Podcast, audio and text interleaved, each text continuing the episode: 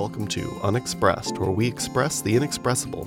My name is David White, and I'm the publisher at Whitefire. Over the years, I've had the privilege and opportunity to work with some really amazing people, very talented authors mostly, who have a unique view of the world. Our focus has been on the things that are important and challenging, viewed through the lens of storytelling. Our readers and our listeners are a part of that process. So if you're like us and you're looking for a podcast that will challenge you and encourage you to challenge yourself, you've come to the right place. Today we talk to author Cara Luecht. Her books Soul Painter, Soul's Prisoner, Soul's Cry, Gathered Waters, which is partially based on her own family's history, are some of the most fascinating and beautifully written I've ever read. I might be a little biased. We talk about the power of fiction, emotional honesty, and her experiences as a pastor. Thanks for being with us today. Thanks for having me on. I was uh, saying before we got started that one of the reasons that I, I looked and thought, oh man, I've got to have Cara on is, uh, I guess, a blog post that you posted quite a few years ago about why you write. And um, I remember, you know, when I went to share that, it, all I wrote was, you know, this could be the mission statement for for the company. Do you remember writing that? And is that the way you still think about it? Um, I do remember writing that, and I think one of the things that brought me to that is um, this there's a little bit of a sometimes some confusion over um, what christian fiction is and why we write christian fiction and i think that there's some different camps in that um, some people define it one way and some people define it another way. And and for me it's just always been that um, I'm a Christian, so what I write has to be Christian fiction, and um, and then so that just makes that means what I'm writing is a writing is about um, expressing who I am and and and what the world means to me and maybe less of um, trying to write for a specific purpose and more of just trying to express what's going on in the world.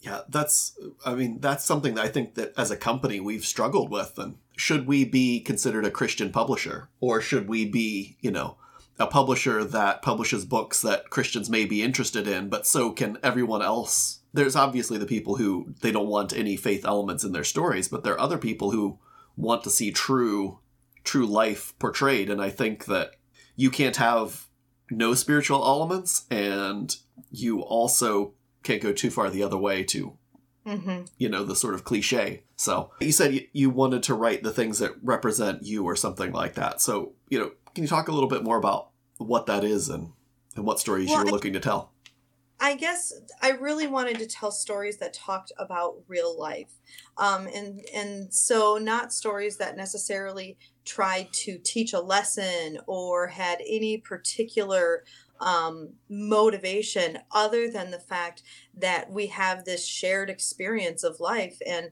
and I just wanted my stories to reflect that. Your your books are interesting because uh, they don't just come out as you know regular. You know, you don't write contemporaries Mm-hmm. You know, at least not with us. I, I don't know. What, no, what I haven't any contemporaries. I didn't think so because your other book with another company was um, like Depression era or something, right? Yeah. Or, yep. Yeah. So. Yep. Yep.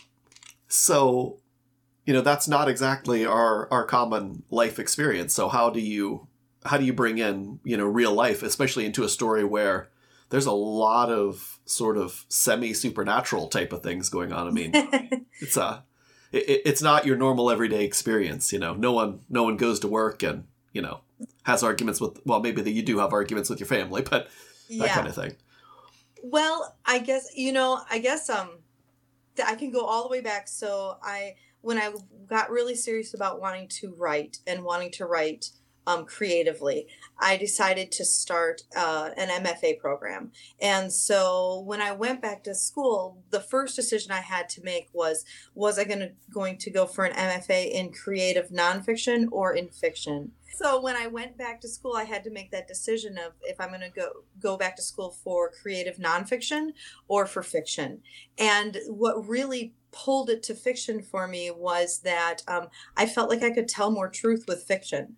Um, and so there's just um, a lot of things that we can dig down when we don't have to be um, when we don't have to be uh, necessarily glued to exactly what happened in a certain timeline and we can get i feel like we can get a little bit more um, emotionally honest with it sometimes Ooh, okay. I definitely want to to touch on that emotionally honest side, but what I'm seeing more and more in other places is people wanting to tell true stories or variations on on true stories. That seems to be the the thing, particularly in a place like you know the Christian film space, is they they want to tell lots of true stories. So why wouldn't you want to go down that road? well, um, okay, so this might end up a little bit like more than what you want, and it might end up a little bit on a soapbox. Um, but one of the one of my the things that I really believe is that um, so so I'm a pastor as well.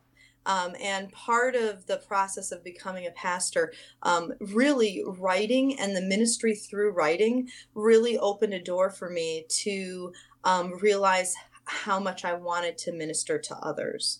Um, not in a way that was like, this is what you should believe and this is what you should do, but here's where I'm going to meet you and let's walk through this together.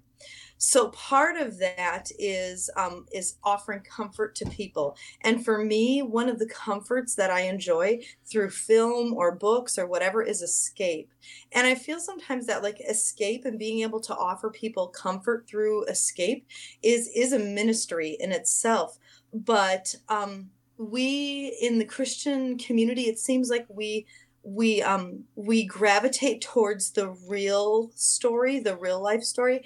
Um i've had a lot of people who um will come up to me during a book signing or something and say oh i don't read fiction i only read nonfiction. Like it's kind of a christian badge.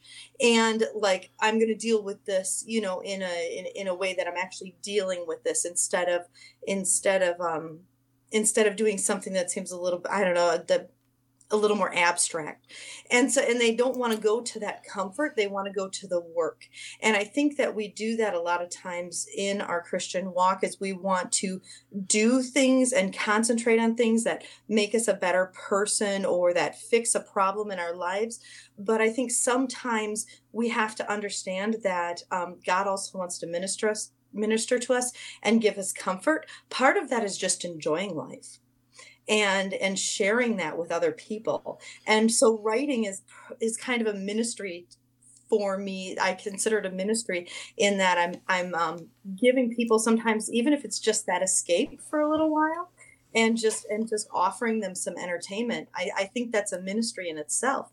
But i think that as christians we're kind of wired to want to fix things and and we're a little bit hesitant to sometimes even to enjoy things enough because it doesn't feel like work to us and we're geared toward work. One of the I had a conversation yesterday with uh, a fellow who was um, who's worked in Christian film for a long time, which is what was making me think about this. And he said that uh, you know the true stories are are our testimonies, and that that's an important part to share. And mm-hmm.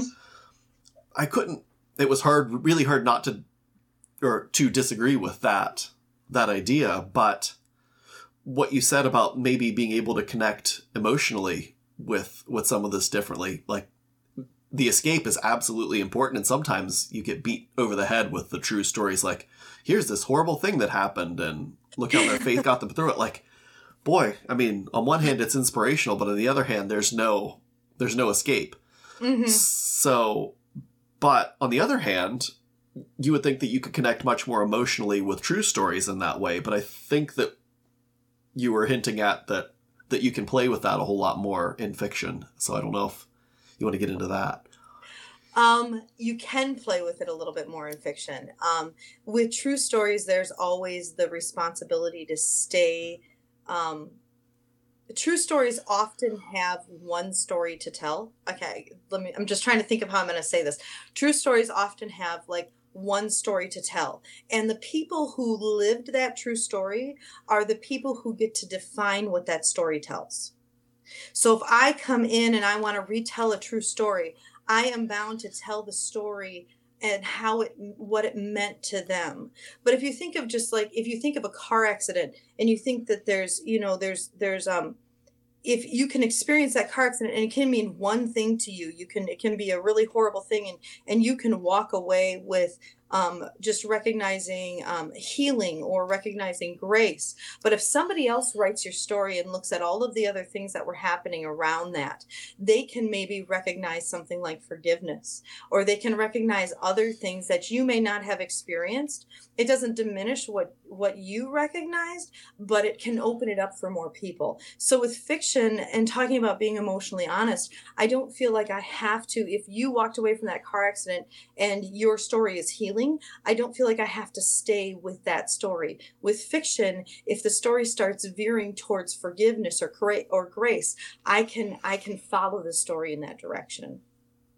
Yeah, that's really cool. And the other thing that you can do, I think, sometimes is put stories together that would not have gone together because you mm-hmm. think, um, I mean, I've had this experience where I I hear a true story, but I also know a piece of fiction, and I think, how much better would it be if that fictional part got sort of tied into that?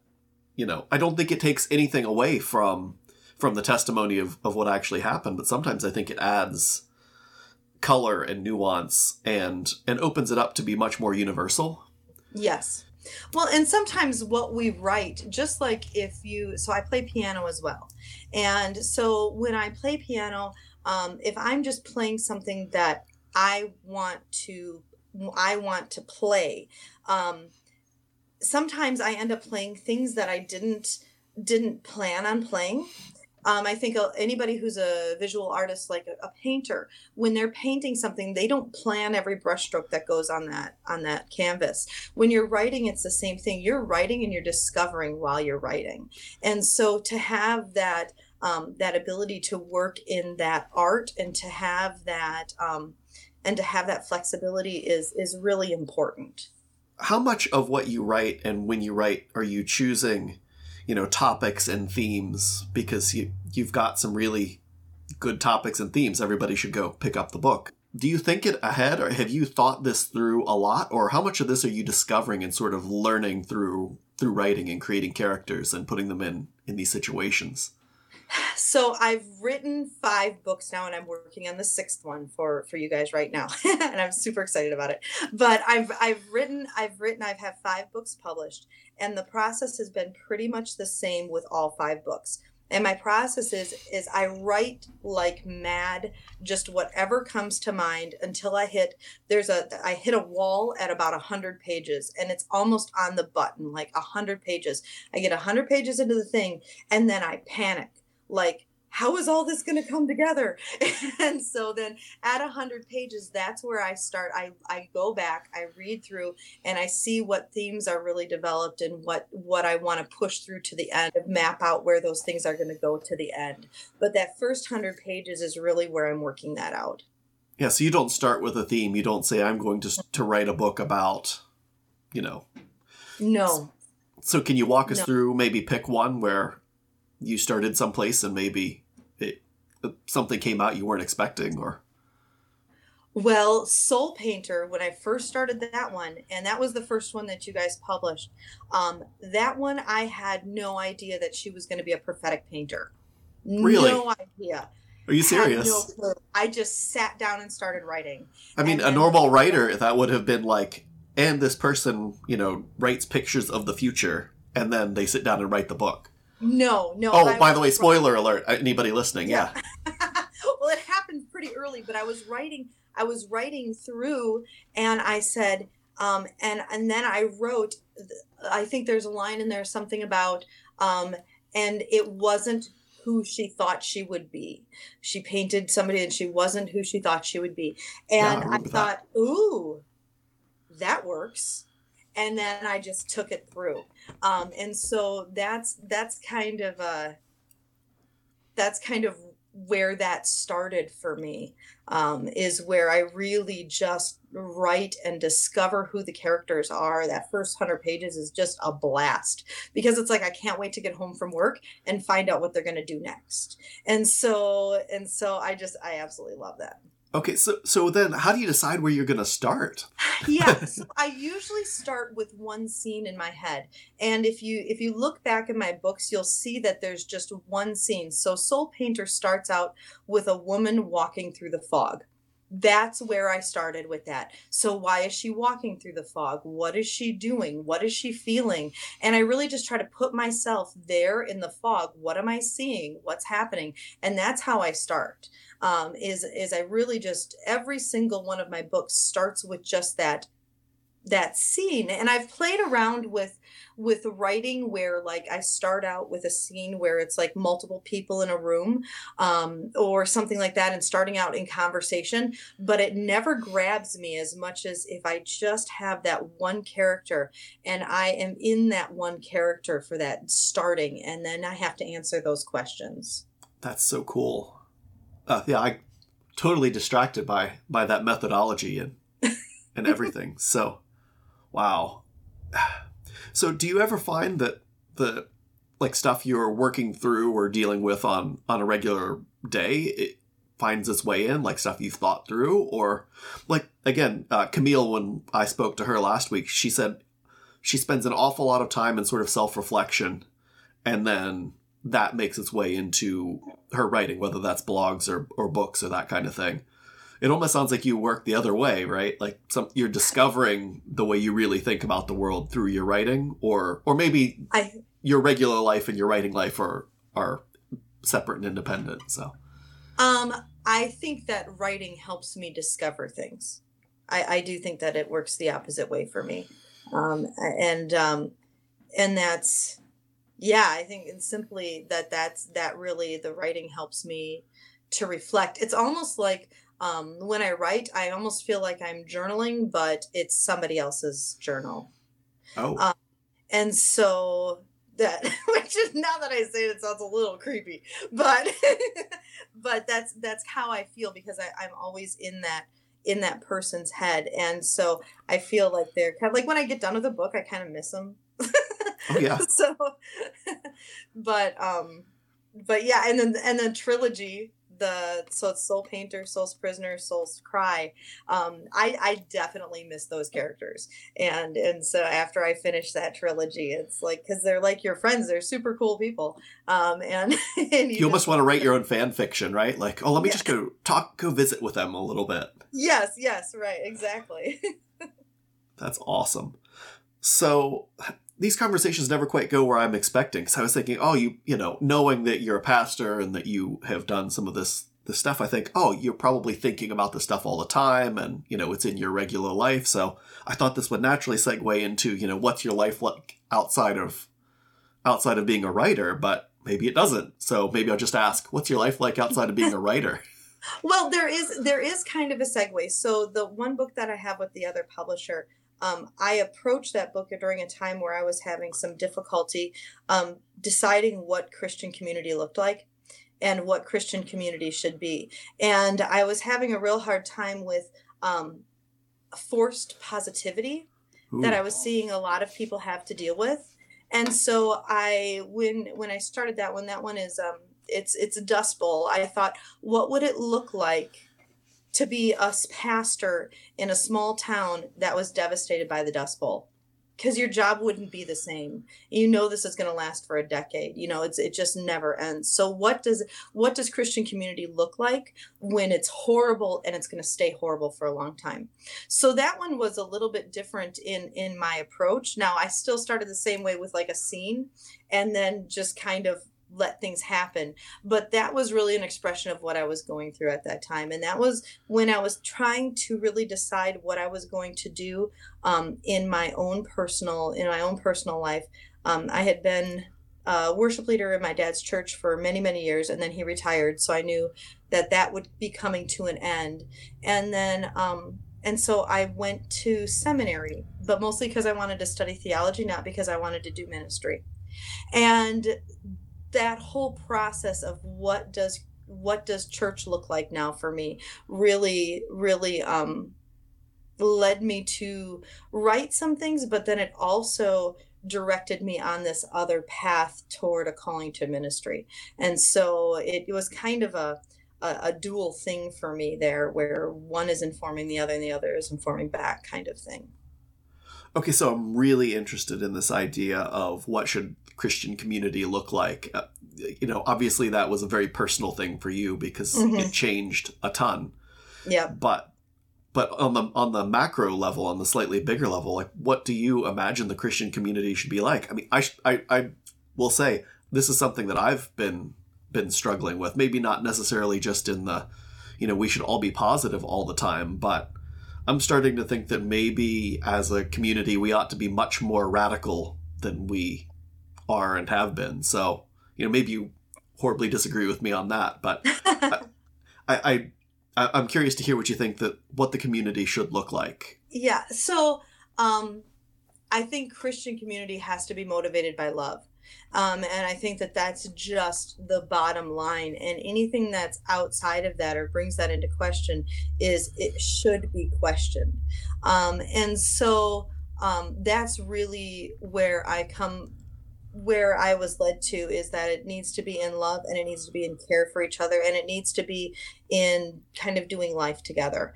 And so um, I think that in sometimes in churches it can almost get to feel business like. There's almost like a push for for growth and for for these kinds of things that that really just feels um, to me sometimes oppressive because I, I'm I'm a big now I I'm actually a staff pastor at a large church, um, and and um, I absolutely love it and I and I love it because we're we're really working to do some of these um, uh, to promote community and, and do some of those things. We do a lot of things to try to make the church feel smaller. Um, and uh, I could I can tell. That's funny because our church is small and we do a lot of things to make us feel larger. So yeah, and, and, well, I think that there's just a lot of pressure for a church to like have constant growth and to have you know like, and if you're not growing in numbers, then then maybe your success is in question. And I think, and I just feel at my very core that if, if you're a pastor and you and you start with 40 people and you marry and bury and do life together and you end with 40 people that that's an honorable way to spend your life if you're helping people walk closer to Christ and encouraging them in their own personal missions and if and if they're making stri- strides in their own personal mission and so but I think that that goes against a lot of what we're seeing in the evangelical church and so um so for me that I've got this kind of uh, kind of a push pull um, and and um, just kind of defining what all that looks like for me. Yeah. So, uh, what do you see the evangelical church doing? Because I, I, again, I think we probably I don't want to be negative, and you know, we, we I'm sure we yeah. could pick all sorts of ways that you know our side is is letting us down, but. I would say that what I think is probably the most dangerous thing, and it is in a lot of ways led by this need for constant growth, is prosperity gospel. It just it it just kills me every time I hear it, and um and and so um but it's so invasive and it colors so much of what we've done and we've exported so much of it overseas and it's and it really just is i'm really kind of burdened about that i guess yeah. is, is I, I will say we have just recently started doing um as a family you know morning and evening prayers from um, sort of common prayer traditions mm-hmm. and so much of it is so far from the prosperity gospel it like they're not you wouldn't recognize them as the same faith because you know it says things yeah. like if you have two coats and you know your brother doesn't have any you should go and get on your knees and beg him for se- stealing that coat from him because he needed it and you had it to give yep. and that's that's so far from the yep. you know if you serve you'll get uh, mm-hmm. type of type of model. I'm I'm shocked, and when you talk about doing life together, I start reimagining what that means because like sometimes that means all like you hang out and you get to know each other and you know you do stuff together. But on the other hand, sometimes it means like, hey, I you know I lost my job and my house got foreclosed on, and I step in and say, I have extra. It would be a sin for me not to give it to you. And again, yeah, that that might be really radical in in the world today that says sort of look out for yourself first. Yeah. One thing our church is our church is uh, quite large and there was it's been a practice when other churches are struggling that um, maybe the um, the church pro- like gets sold and people get kind of dispersed and and and and to reallocate um, funds so that so that we can start new works and things like that but that really has always sat poorly with me i think because my dad had a small church and i ministered in a small church for so long. And it just was this past year where there was a church that was close to the church where we're at or, or our church. And we um and we we've been talking about planting churches because we don't want to be this huge nuclear reactor you know we think we should spread it out a little bit.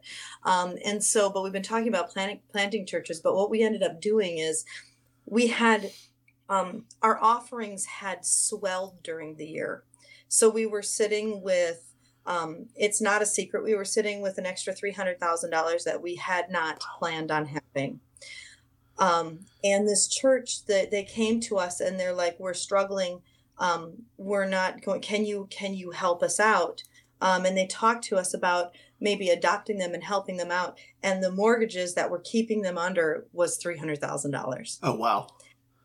So we went in, we paid off their mortgage, we kept their family intact, and now we're and now they're instead of having a, instead of creating a campus church, we've adopted a family and we have created a campus church but out of an existing church and we have no plans on closing them. We're keeping them open and they're running beautifully now. And so um, and and so sometimes it, it comes in ways that we don't really anticipate it um, but i think that there's all kinds of opportunities. And so i'm i'm super happy because my job as a pastor is i was going to be the the one that was in charge of church planting but actually i'm in charge of church rescuing right now. And so oh, that's, that's so cool. And i'm just so thrilled to be on like on the edge of that where i'm actually saying you know what? No we don't define success by growth that's not how we define success. We define success by family and and by and by um, people finding christ and by people walking closer to god and by um, and by people being active in their own ministries. And so when we can come in uh, to, to have the opportunity to do that and to be on on the edge of of maybe thinking uh, rethinking how we handle struggling churches is just such a i'm honored to be able to do that you know, are there any yeah. any strings attached? Because uh, I mean, I can just imagine how so many would do it. They're like, well, they're not they're not like us, or you know, well, we'll help them out, but you know, and there's always a yeah. qualifier. So, yeah. and I don't think that's the right way to do it. But on the other hand, when you're a church that might have a spare three hundred thousand dollars, you have a lot of people that that you have are sort well, of responsible to. So, yeah. So we we um we had a it was really funny because for a long time we were like god doesn't give you an extra $300000 unless god wants you to do something with it. Right. i mean it's just straight up that doesn't happen. And so we were we were like starting to get like ooh what what are we what are we doing? What's happening? And then this this came up. Now um i my denomination is assemblies of god and so this was another assemblies of god church. And so we're coming in there and what we're basically doing is we're just bringing them under our umbrella and we're we're supplying them with um, we we went in and for the last few months we've gotten to know them what they need and and what they're going to want and a pastor will supply them with a pastor and we'll just run it under our umbrella. So a pastor will get to come in but they're not going to have to have those financial concerns because we'll keep all of the financial stuff um, with the with well the, the mothership basically. And so we'll we'll take care of all of that but we'll let them still run as as a church underneath um, their own pastor. So it's not like we, we don't want to do like the video church or something i mean not throwing rocks at people who do the video church but we we want to have a pastor there. Sure. And so and so that's kind of how that all will work so we still maintain we still will maintain some control over there, but it's keeping that family intact. I would love to also see, you know, a Catholic church help out a Baptist church. Um, maybe yeah. that's a bridge too far. It's so interesting how I think that we all ought to work together and, and to try to maybe bring it back to some of the storytelling. I think that your your original article that that got me thinking about bringing you in here well, and so so maybe that's my same maybe it's my same resistance in in numbers in churches defining success. I think sales and books um I don't know if that necessarily I mean I, I definitely want to um, sell books, but I don't think that that necessarily defines success. I think it's it has to be individuals and who you touch. Well, and I actually have maybe a slightly different opinion, but I think it's it's related and nuanced, and that is I really like the idea of sales and and success as a way to tell am I really resonating with with the audience and the people that this is meant for? Are they picking it up and reading it? Um, but on the other hand, uh, someone uh, when I was doing some of the the beginning marketing consulting uh, last year, uh, he said um, a measure of success is when you send out a newsletter, do people respond thoughtfully? You know, mm-hmm. so are you creating some sort of engagement? So maybe you didn't sell, you know, a hundred thousand books, but maybe you sold a few, but everybody who touches it has a has a particular reaction. So well, and it's my whole marketing. My marketing efforts are. I mean, I did uh, at first, and I did at, at, first. I was, you know, doing a lot of like the social media marketing and, and trying to keep up with that. And and I definitely want to blog more than I do. I need to do that. Um, but uh, one of the things is is because my life shifted from non ministry and I was I was teaching and and basically just uh, teaching college. So I was teaching college and then I went to seminary and then I moved into ministry because my um my own life has changed so much. My audience has changed. And it's really funny because now that I'm am in the position of being a pastor in a larger church, I'm kind of experiencing like as people find out that I'm a writer too. So writer isn't my definition there. My definition is pastor, but now they're finding out that I'm writer. So I'm building a whole entirely different audience, um, and and with things that um, and people are pulling out things from my books that the last time that people read them, like when Soul Painter first came out, people were reading things and pulling things out that people are now pulling out differently um, because it's a different audience. My audience has actually shifted between the first soul painter and the third soul painter or the, and then soul's cry at the, the the last one. And it's been really kind of an interesting thing and now my audience has shifted a little bit more and and so it's kind of like a revitalization and a little bit of a and and a, just a change because people are coming back to me and they're like oh i read this book and i really liked this and that's something that i didn't hear from the other readers. And so it's it's interesting how that has worked yeah, I mean, this may be a conversation for a marketing consult sometime, but everything that our marketing plan is about is about serving the audience, but really finding out what makes them, what makes you tick first. Like, why do I do what I mm-hmm. do? Why do I care about telling those stories? You might even ask, like, why is this story the one that comes out of that scene that you set at the beginning? Like, yeah, and and then say, okay, who else is totally, you know, has their trigger tripped by that? Mm-hmm. You know, who else yep. is resonant with that, with that set of thoughts, and and then go and find a way to serve that audience. I mean, when you mention, um, you know, you need to blog more, I think that blogging more is fine, but also like the quality matters, right? Like mm-hmm. this one comes back around to me. It seems like every every little while, right? So, you know, this what uh, two and a half years old. I uh, or 2017. Yeah. Yep. Yeah, so you know, I feel like it comes around back around every couple of months, and I go, "Oh yeah, that's right. Like this is this is why we do it," and you know, put to to put the why back in into place. So, boy, there should have been a question there somewhere, but um, but yeah, the, just the idea of identity and and knowing who you serve and why, and I think maybe for you, going through the process of becoming a pastor may have really refined your identity a bit and what you think is important you know? Well and it has and even like um there's things that i had to work through like um just in in kind of discerning my call and things and and one of the themes that's running through the book that i'm working that i'm working on right now is um is fear and being paralyzed by fear. And um and I think that, uh, and I think that the, a lot of what I have been through recently is finding its way into into that book, and and um, how much control we allow fear to have over our lives um, is really kind of the things that are running through my head right now. Oh, really? That's that's super interesting. I, I mean, I think if you had to say how much does fear run your life, I would say depending on the day, like eighty percent. Like, how many yeah. things would you do if you weren't absolutely terrified of all the consequences? it, it's even it even and it and it chases us even into like our senior years if you look at even some of the challenges that we have in the church world where um where maybe like the music's too loud or you know what i mean? Just yeah. sometimes you get those little things. It it all boils down to fear. It's fear of being replaced. It's fear of that your point of view isn't important anymore. Everything that we have pretty much all of our conflicts they, they the more i've been thinking about it the more i've been writing through it through it is the more i'm realizing that pretty much everything that we have boils down to fear. Someone asked not too long ago said what's the thing that you fear most?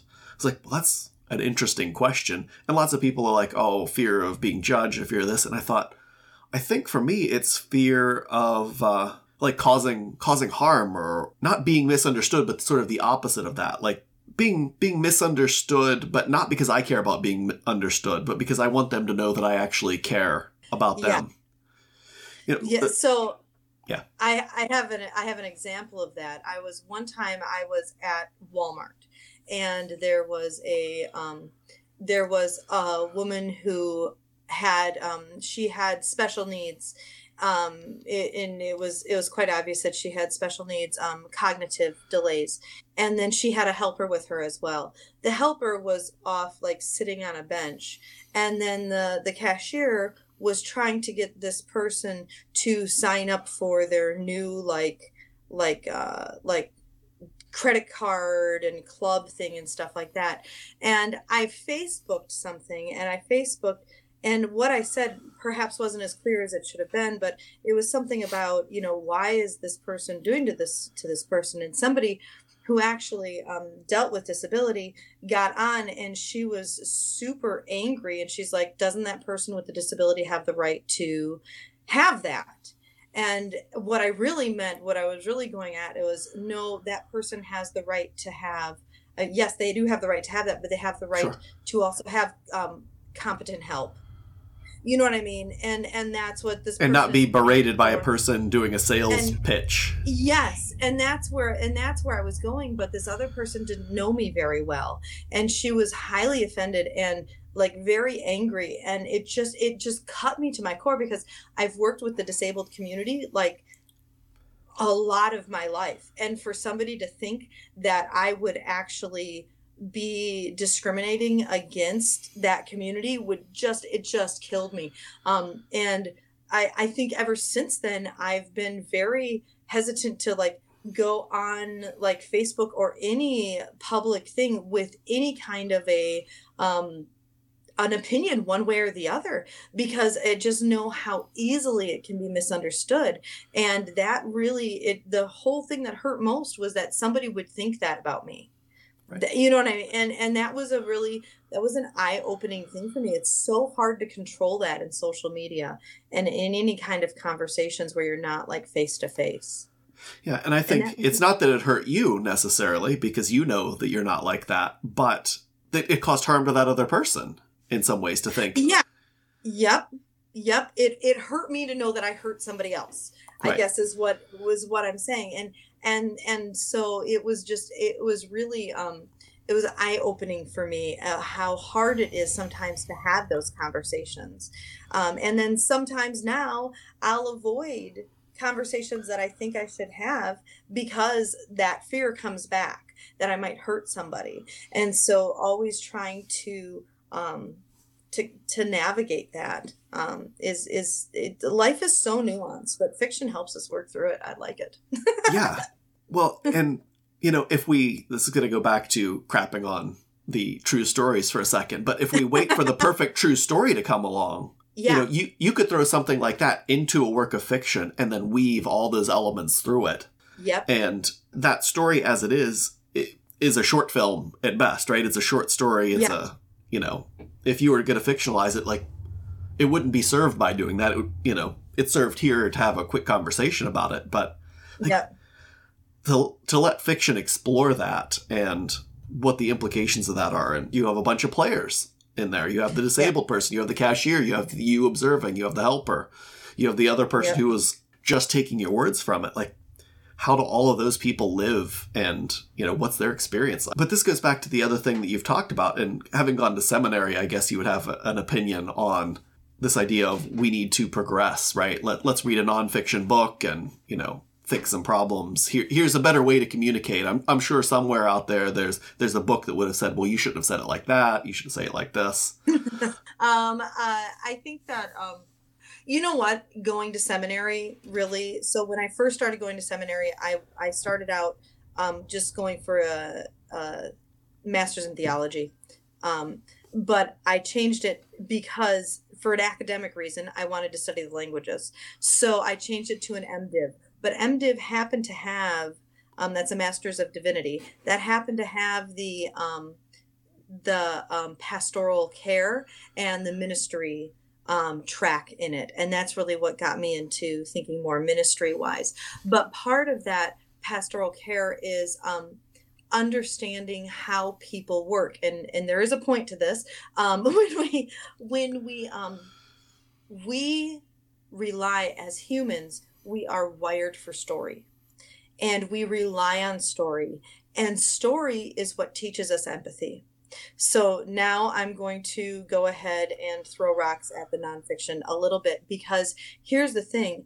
We've developed somehow in our churches, we've developed this idea that if we're doing self help books and real life stories, that we're somehow, and it's, and it's giving us things to work on, that that somehow trumps personal development but we know that empathy doesn't develop without um, without story and without reading fiction so what does that create in our churches that creates a whole bunch of people who think they know the way but maybe haven't developed empathy um, and that's a scary place to be so if we're looking at real macro level um, fiction is vital. Jesus taught in stories. Fiction is vital to the development of our Christianity and who we are as Christians and how we relate to others. I think that the word empathy gets thrown around quite a bit, but I think it might be misunderstood. I saw an article, maybe I've shared this, but is Christians ought to have more empathy and less sympathy. Um, I think was the the title. Oh. And what do you think the importance of empathy is, and how is it that story develops that? I see it as um, empathy is when we can when we share the experience with somebody. And i think that we're really called to do that. Sympathy is sympathy keeps people at arm's distance. It keeps people it's like oh i'm so sorry that that happened to you over there. Um, you know and but but empathy is it means okay i'm going to sit in this mud pit with you um, because i know you're super depressed and there's nothing that i can say about it but i'm not going to let you be alone in this because jesus wouldn't let you be alone in this. Just let me add just a little bit there because I think that sometimes we can have false empathy or that is sort of sympathy in a way when people say, Mhm. oh sweetie i know how you're feeling. I went through something similar. You know this is the whole uh, you know your spouse might have just died and they go oh i, I lost my dog last winter and yeah heaven help us Right. yeah. i actually had someone say does that really happen it's like uh-huh i wish i Oh, wish yeah. it didn't but Oh, yeah yeah. well you think you're being empathetic by saying oh i know what that's like well what you said about i'm going to sit in the mud because i know i can't console you part of it is i don't know what that's like right like i don't Yep. know what you're going through. I've never lost a spouse maybe you a mother or something like that. Like an experience i've never had but i can share that with you somehow. So how fiction might get at that and maybe i'll let you pick this up is you're in someone's head. You get to experience Yeah. it from there. So so fiction when we read fiction and whether it's whether it's through film or it's through um, books um, but when we when we get into the story if it's done well we get into the story is we adopt their point of view and we adopt their experiences for a while so it broadens our ability to um, be empathetic with other people because it it allows us to learn those kind of like uh, stretch the empathy muscles. You know, it allows us to um, open ourselves to um, not having to change any outcome, but still experiencing it with the person. And I think that's where fiction really kind of dovetails with it. Yeah, so that just made me think uh, another reason that I disconnect sometimes with with Christian fiction and I think, you know, uh, I'm going to I'm going to have another moment of with Christian film is so rarely do you see things where you get to uh, see characters really vastly dissimilar from you. You know, if you're, mm-hmm. you know, an evangelical Christian, you go to an evangelical Christian movie, your heroes are all going to be of that sort and variety. There might be, you know, an atheist, but he's either going to be the villain or he's going to be the guy who comes to redemption in the end and comes right yeah. around to your your your point of view. But with the books that you write and a lot of the books that we publish, we're we tend to to pick some really hard ones where they're not they're not our normal everyday experience. And maybe this goes back to all the way back to the beginning of the conversation when you said you write the re- real true stories that we live and i said well how's that possible when you you know write this yeah. weird historical you know supernatural all this cool stuff? Like that's not our day to day but it is real life because it's all about being human. And and it strikes me as more real life than um okay so you know I'll be a little bit on the edge here where not everybody gets saved and married at the end of the book, you know, and so um, this is it's but that's that that's true to life you know? That doesn't happen in real life. And um, in fiction whether or not it takes place in the 1800s or it takes place now being human is still being human. That's why the stories that jesus tells us resonate. Now do we understand exactly um, what it would have been like for the man to help the Samaritan, you know, for the for that whole thing. No, we don't understand all the cultural nuance, but we can study and we know enough of it to know that something extraordinary happened, and we know enough of it that we can relate to our own neighbors and maybe our own neighbors in need. And that's where and that's where fiction has that power is because we even though we weren't there even though we we can't every speck of dust we don't know where it was placed we still know the truth of the story. And the truth of the story is that we have a responsibility even to people that we might not be inclined to have a responsibility towards. Um, and so and so that's that's um the truth still shines through story no matter what the setting is.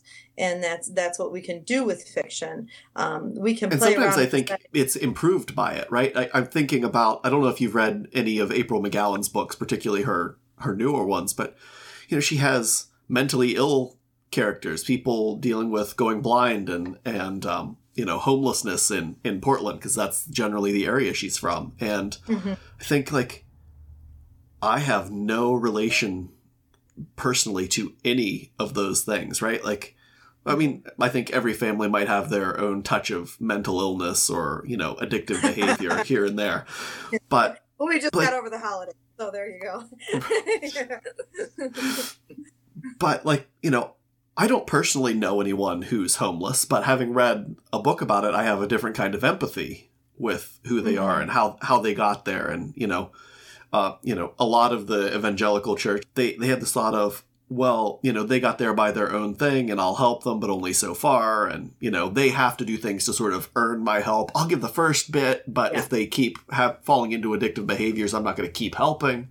I, I see that, that a lot. Like, wait, you're getting mad at the homeless addict, you know, drug addict, addicted guy because he acted like a homeless drug addict? I don't, I don't understand. We, we use we lived in so we live in Sun Prairie right now but we lived in Sun Prairie for a long time. And then we decided to move to milwaukee for a year.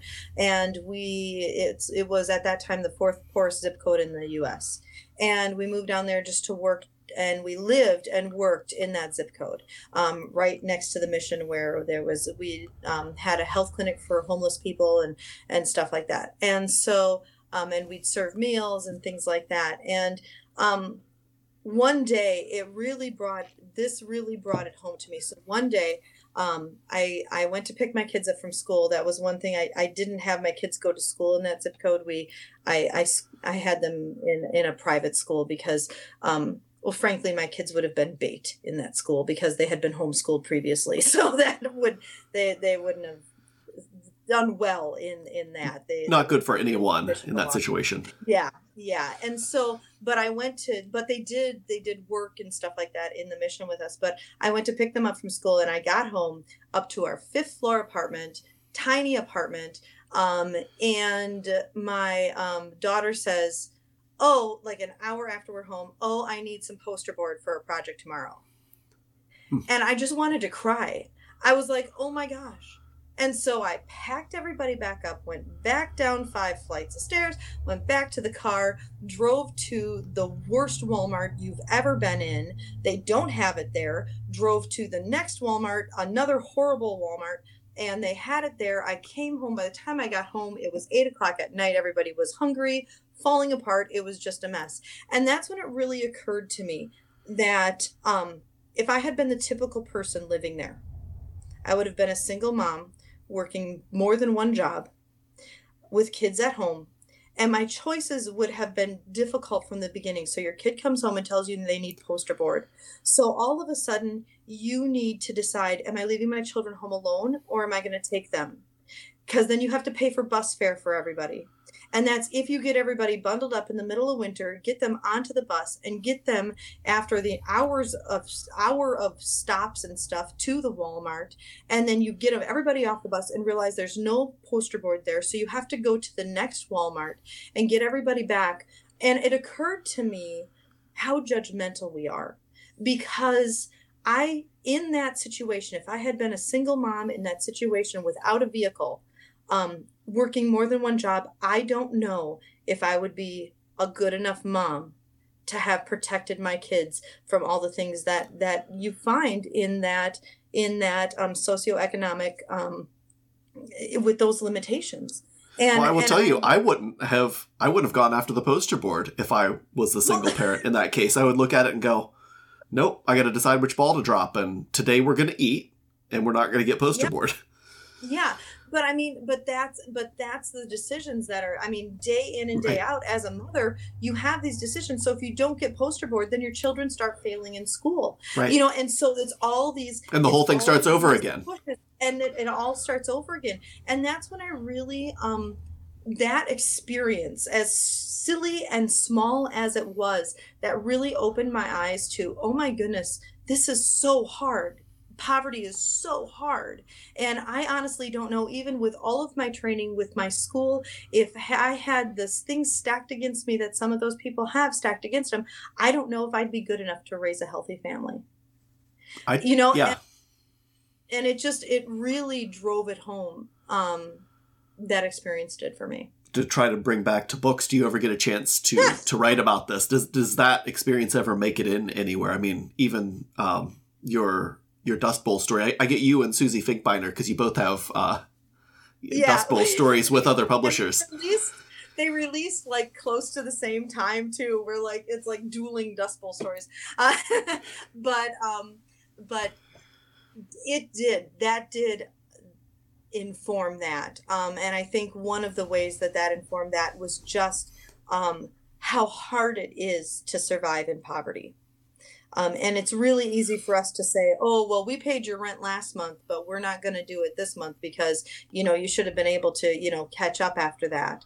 Um, and, and, and how, how impossible that is and how the help, even, you know, like, uh, I mean, okay, so this will be my soapbox. Even the getting assistance from the federal government um, it's it always seems a little bit too little too late and it's just a trap. And and if you get a raise at work then you lose twice as much in benefits. And it's just it's just is it's like it's it's it traps people. And we have very in and sometimes we're guilty in the church of having very little respect for the power of that trap. Yeah that's a soapbox of mine is the trap that it is. And i've run small businesses and mm-hmm. I've hired the sort of single mom, and in some ways they've they've begged me like don't don't give me a raise. And I'm like, what do you mean? She said I'm going to lose two hundred fifty dollars a month in food stamps yep. if you give me an yep. extra couple dollars a month.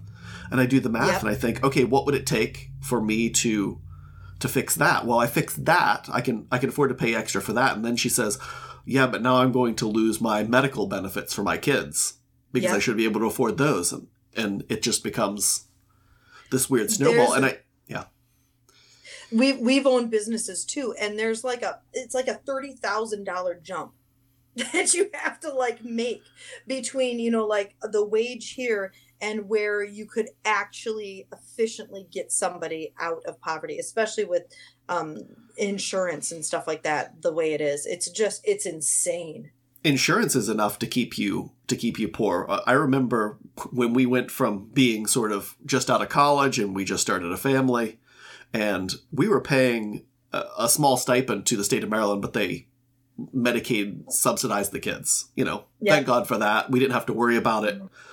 But once we made just a little bit too much you know we went from paying $70 a month or something for two kids to like 600 and Yep. that was it was just it's, like, it's like a joke. It's like Yeah. I'm like it's like why is this happening? Yeah i want to be self-sufficient but but i wonder and this is this is really tangential but i wonder how much this idea of self-sufficiency is is a trap as a mindset. And i think that might go back to the prosperity gospel and this idea that if i'm self-sufficient then i can help other people. Well at what point do you realize i'm not really self-sufficient? Exactly. And that's where tithing comes in and where those disciplines, those Christian disciplines come in because if we realize if we tithe, it's because we realize that um God it's all God's anyway. And we are just stewards of it. And so if God gives us more, we're we are more responsible with that. And we're stewards of the resources that we have. The things that I have, um, if I'm following Christian thought and if I'm really being true to it, the things that I have, God gives me so I can minister to other people. It's not for my comfort. right Um, and if it's not for that purpose you should give it away or it'll be taken away i think sometimes i feel like that and again i think that's a super radical idea i, I think about that sometimes like right now i'm sitting in a whole sort of second house that us and the bank own but we use it for Yeah. an office we have all the books here this is where we run you know production stuff and I th- sometimes i think should i just sell it or should i you know give it away and let it you know i, I guess i can't give it away because i owe owe the bank on it but but on the other hand, like sometimes God gives us things, right? He says, you know, yes, could you get away with with more from where you're sitting? Could you do more with less? It, looks like it to you, but trust me, you you're gonna need you're gonna need this. And well, we're not, we're not all called to poverty. We're called to be stewards. And so you are ministering with that because you are running a Christian publishing house that you could not efficiently run without being a steward of that asset. So the people who um, tithed so faithfully to the church that we had that $300,000 um, just money that we didn't expect to have, they saved a church. They saved Yeah. a church. You know, and so um it's it's they're they're being stewards of what God had given them. And so um I think that we can slip into a poverty mindset um that we should just give everything away. And I, I think it's different. Some some people God calls them to a life of poverty. Um but I think that a lot of people, God just calls us to be stewards and to just keep in mind that none of this is ours, that it's all God's. and, and that we could be called to give it away at any moment, right? We I mean, could be, and we need to be willing to do that. But how can we best, um, how can we best be stewards of God's asset? Yeah, because I mean, if your church hadn't been willing to just say, "Here it is, I'll write the check," you know, that Mhm. church would have fallen apart. Who knows what have happened to the families inside of it? Um, you know, there's a whole he- help of the heaping help. Uh, yeah, there's a whole progression of things that could have gone wrong there. Um, but it all actually started with a bunch of individual folks in your church Yeah. stepping up and either giving faithfully or giving sacrificially or you know hmm there's probably 300,000 stories there about how Yep. How the money had to come and where it had to come from. And maybe even more than that because how did they have it? How did they have enough of a prosperity to be able to give extra? So the idea of being willing eh, eh, to answer a call and, and do things is is really important. But I I think that all comes back to empathy right? Like do you do that just because it's it's best practices? I mean you know people say oh well the bible calls for us to tithe 10% if you're doing that mechanically I, I wonder sometimes if it works. so, um, I mean, well, um, God wants us to be cheerful givers, but that's one thing that I've actually been working through in this last year is is the idea that God uses our best and God uses our worst too. Um, that it's all for use in the kingdom. And so, because if God didn't use our worst, if God didn't use us where we failed, then um, then we would uh, then none of us would ever be used Yeah. because we all fail. And so, um, so what great fodder for fiction too. Yeah, Yes, yes. So what, were all of those people cheerful givers, or were they doing it out of duty, or were they doing it because they thought if I do, do this, then God will give me more? You know, kind of that prosperity gospel. What what part of that were they at? Um, I don't know, but God used it to for the kingdom. Yeah. I, someone once said about you know like a piece of jewelry. It's not the jewelry's fault, right? Whatever story went along with it. Yeah. It's not the money's fault why someone gave it. God can Yep. use, you know, that hard heart Yep. and you know they might have given grudgingly they might have given with the wrong motives who cares mm-hmm. because god went i can redeem that watch it's real easy Yep. Yep. And what's funny is what he can do easily with money he can do with all sorts of other things. He can do with our bad behavior and sometimes i think that as christians in, in christian fiction and, and storytelling we avoid really showing our true depraved selves like where we really fail. Like i'll show you a little bit of how i failed but i'm not gonna i'm not gonna cop to that secret like whatever it is. But if you can really show that if you can take your story or and maybe a piece of someone else's story that maybe you know in confidence because we all have friends that confide things in us and, and go there's a lesson in there i can change all of the details but let me use that that for good thanks so much for for coming on Thank you for joining us today for our talk with Cara Luecht. For more information about Cara, please check out the show notes for links to her website, blog, social media, and books. And if you check out our website, whitefire.tv slash unexpressed, there we'd ask you to share a story about how a novel or other work of fiction helped you understand other people, people potentially very different from you, in a better way. How did you change because of that experience? This podcast is sponsored by Read at Whitefire. There you can read the first two chapters of any Whitefire Publishing Group company's books.